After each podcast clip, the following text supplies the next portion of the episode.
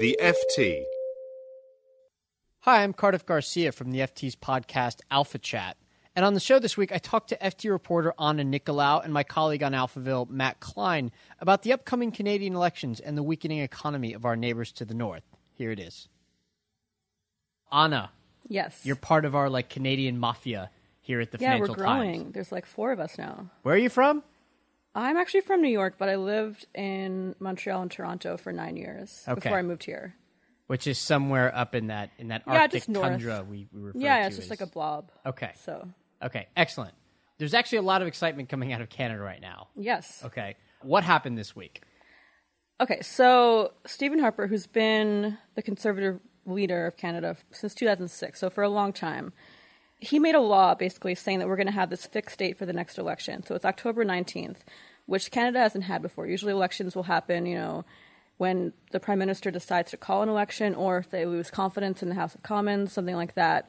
But with this, it was the first time when people could actually anticipate a date for the election. So that was different, first of all. And then the prime minister will call an official start to the campaign period. At least in the past 10 years, it's always been right around the minimum, which is 36 days. So they have pretty short campaign periods. But this time he called it almost Two months. Yeah, two months in advance. And a lot of people are saying that that was a tactic to outspend the other parties because his party has more money and there's spending caps based on how many days the campaign is. So it would have been 25 million per party. Now it's just over 50 million. So raise the spending limit, presumably Yes. because the conservatives have more money than the other parties. Yeah. The other two parties, this is interesting because one of the parties isn't usually a contender, Mm-hmm. and this year they seem to be. So, first of all, which are the other two parties for our Yes. listeners who aren't familiar with the Canadian parliamentary system, Of including course. me? Okay, who are the other two parties and who are their leaders? So you have the Liberal Party, which has basically been the party that's ruled Canada for most of the past century. And they their current leader is Justin Trudeau. The Trudeaus are kind of like the Kennedys of Canada. They're pretty well liked, they're kind of good looking. Pierre Trudeau is his father and he was a very popular prime minister. So they put Justin up and people were excited initially because he was a Trudeau, but his popularity has kind of waned in the past year or so. And then you have the NDP, which is The New Democrats? yeah, New Democratic Party. So it's a social democratic party. It's further left than the Liberals. They've really never been very popular at, th- at this kind of level. They've always been one- a second tier Like a party. fringy kind of. yeah, like party. a wacky leftist party. And just in the past, you know, four years, they've kind of gained momentum. People call it the orange wave because the orange is their color. And this really kind of legitimized itself just a few months ago with the Alberta elections because Alberta's been hit so hard by the oil crash. And for the first time in 44 years, they switched their government from conservative to NDP, which is completely unheard of. So they went from the conservative government to the far left. Yeah, it's party. like Bernie Sanders winning in Texas. Like it just, it was just absurd. Okay. Um, and I think that's kind of made people feel, well, maybe the NDP really could be a party that could rule all of Canada, which they've never done before. Okay, let's talk about the Canadian economy. Yes. Right? We're getting pretty close to the point where it is officially in a recession. Mm-hmm. It might already be in a recession, but we don't know yet because these things operate on a lag. In other words, if you're in a recession, you don't know it for another three months because the official body that says so hasn't declared it yet. Yes, we may or may not be in a recession. Okay, but we think we might at least have two consecutive quarters of Yes. negative GDP growth. What happened? Because the narrative throughout the last few years has been that Canada was the one place that essentially sailed through the financial crisis and the subsequent downturns in other places. Yeah, I think that's that's kind of Stephen Harper's big talking point, as he says, "Well, we did so well after the financial crisis," but a lot of that was based on, you know, Canada has a very regulated banking system, so they weren't hit nearly as hard as the U.S. was by the whole blow up in the banks. So yeah, they fared quite well in 2009, 2010, and the whole thing has just kind of flipped itself over now because Stephen Harper's agenda was so pro big oil, and oil has obviously crashed completely, and the economy is really struggling now. Harper and the Bank of Canada also have continually said that this is just a temporary thing.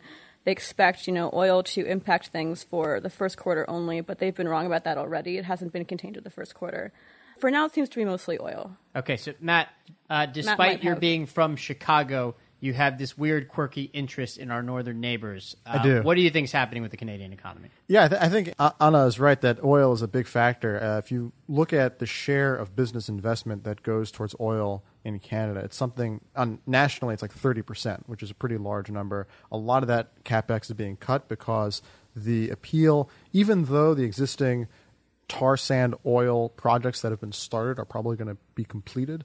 There isn't a lot of incentive, and will continue to pump for many, many years. There isn't a lot of incentive for making any new investments because it's very expensive and because the break even price is something around the order of $60 for uh, West Texas Intermediate. So right the, now, and the break-even price is the price at which new investment Makes sense. uh, in drilling for oil is justified. Right. I mean, part of the issue is that if we're going to get a little bit in the technicality, a lot of the Canadian oil and the tar sands, it has very high upfront costs, but then once you do it, it'll basically just keep pumping out for like you know 30 decades, years right? and the cost of operating it once it's finished is very low so for products that are sort of halfway done there's a lot of incentive to keep going even if oil price is low and products that are finished obviously are going to keep pumping for a long time which is going to actually suppress the price but for new projects you have to have a pretty high price at least in the short term to, to justify it and that's higher than what it is now so there's been a pretty severe cutback. Okay. and since oil investment is such a big part of total business investment i mean in alberta which is sort of an extreme case alberta i think it's something on the order of like 60% of all business capex is oil. So if that mostly falls you can expect there to be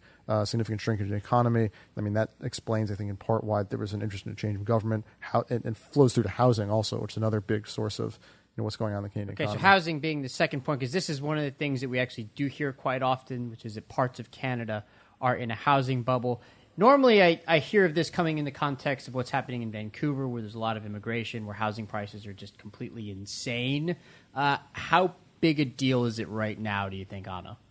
I think it's something that people have been complaining about for quite a long time. I, I can remember five years ago, also, everyone was talking about the housing bubble.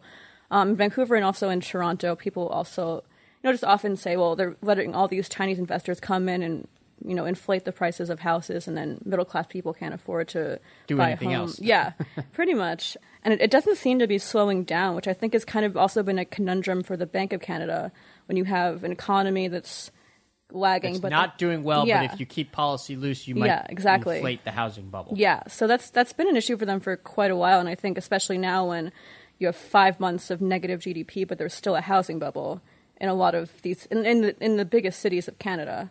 Matt, you want to chime in on that? Yeah, I mean, I think one of the things that's arguably part of the reason we were talking about why Canada sailed through the recession. Obviously, they didn't have the downturn that we did in housing. Not only did they not have a downturn, but they also had house prices go up a lot, uh, especially when Carney was there before he left to move to England. Mark Carney. Mark Carney, the governor, the- right, right. the former governor of the Bank of Canada, that was arguably part of the policy was let's, you know, sustain because a lot of Canadian industry is exposed to U.S. demand. When the U.S. economy fell, you need to offset that somehow. So oil was helpful. The other thing that was helpful was you have this domestic housing boom with construction and people taking a lot of mortgages and, and buying things. And there's presumably some limit.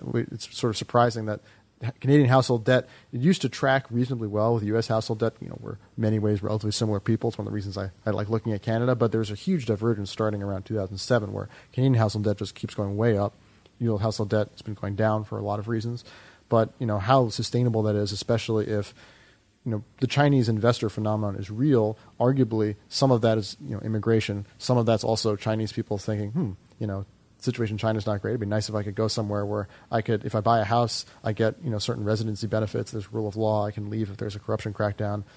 That may that flow could either continue a lot or it could cut back rapidly if the government decides to be tougher on enforcement. Okay, the loonie, all right, the Canadian dollar has weakened considerably against the U.S. dollar in the last few years. Anna, your friends are all super obsessed with this, right?